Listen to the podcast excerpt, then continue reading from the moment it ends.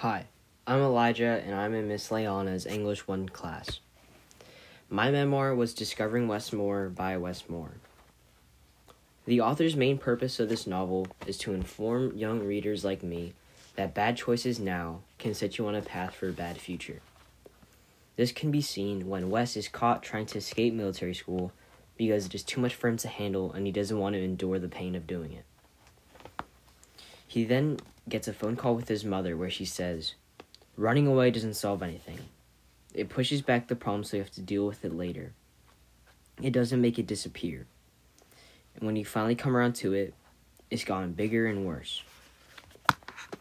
She directly states that running away from your problems isn't the way to do things, and you should do things straight up the first time around, like West did with military school. Another example of this is when the when Kid Cupid, otherwise known as Wes, and his friend gets caught by the police for vandalism. The cops then lecture him and then say, You kids are way too young to be in this situation. But you know what? I see kids in here like you every day. If you don't get smart, I guarantee I'll be seeing you again. That's the sad part.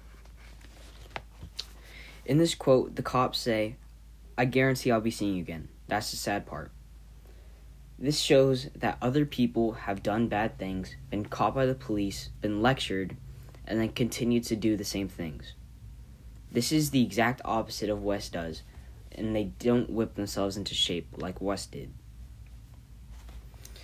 The main audience of this novel is anybody struggling with identity or struggling with making the right or wrong choice. Wes Moore wants you to start making good choices when you're young to set you on a good path right when right after you read the book. The author achieves this by describing two different people's lives. One who whipped themselves up into shape when they were young, and the other one who didn't. By the end of the novel, it should be very clear which one you want to be like. In Wes Moore's commencement speech, he says, Who did you choose to fight for? Who did you choose to stand up for when it wasn't easy? Who did you advocate for when it wasn't convenient? Who did you choose to stand shoulder to shoulder with when it might have just been you two standing there?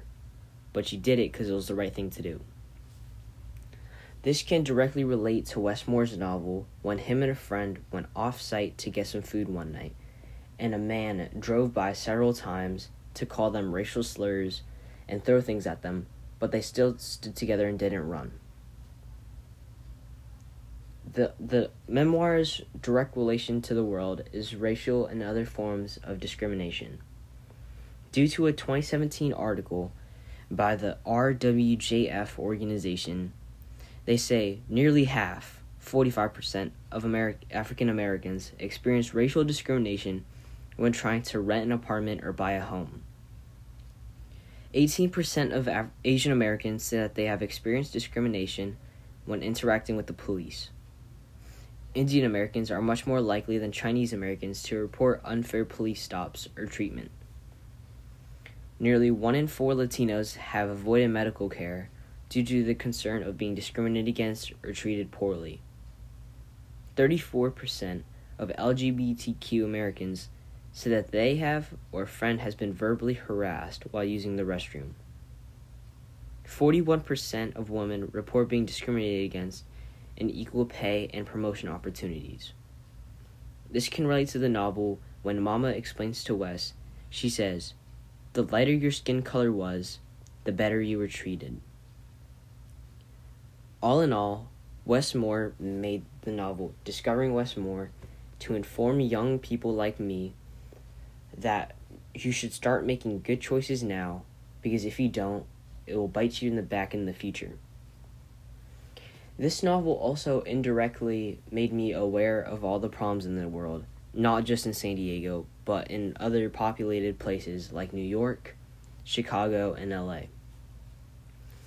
There's not only racial discrimination, but discriminations of other types, like religion and sexual orientation.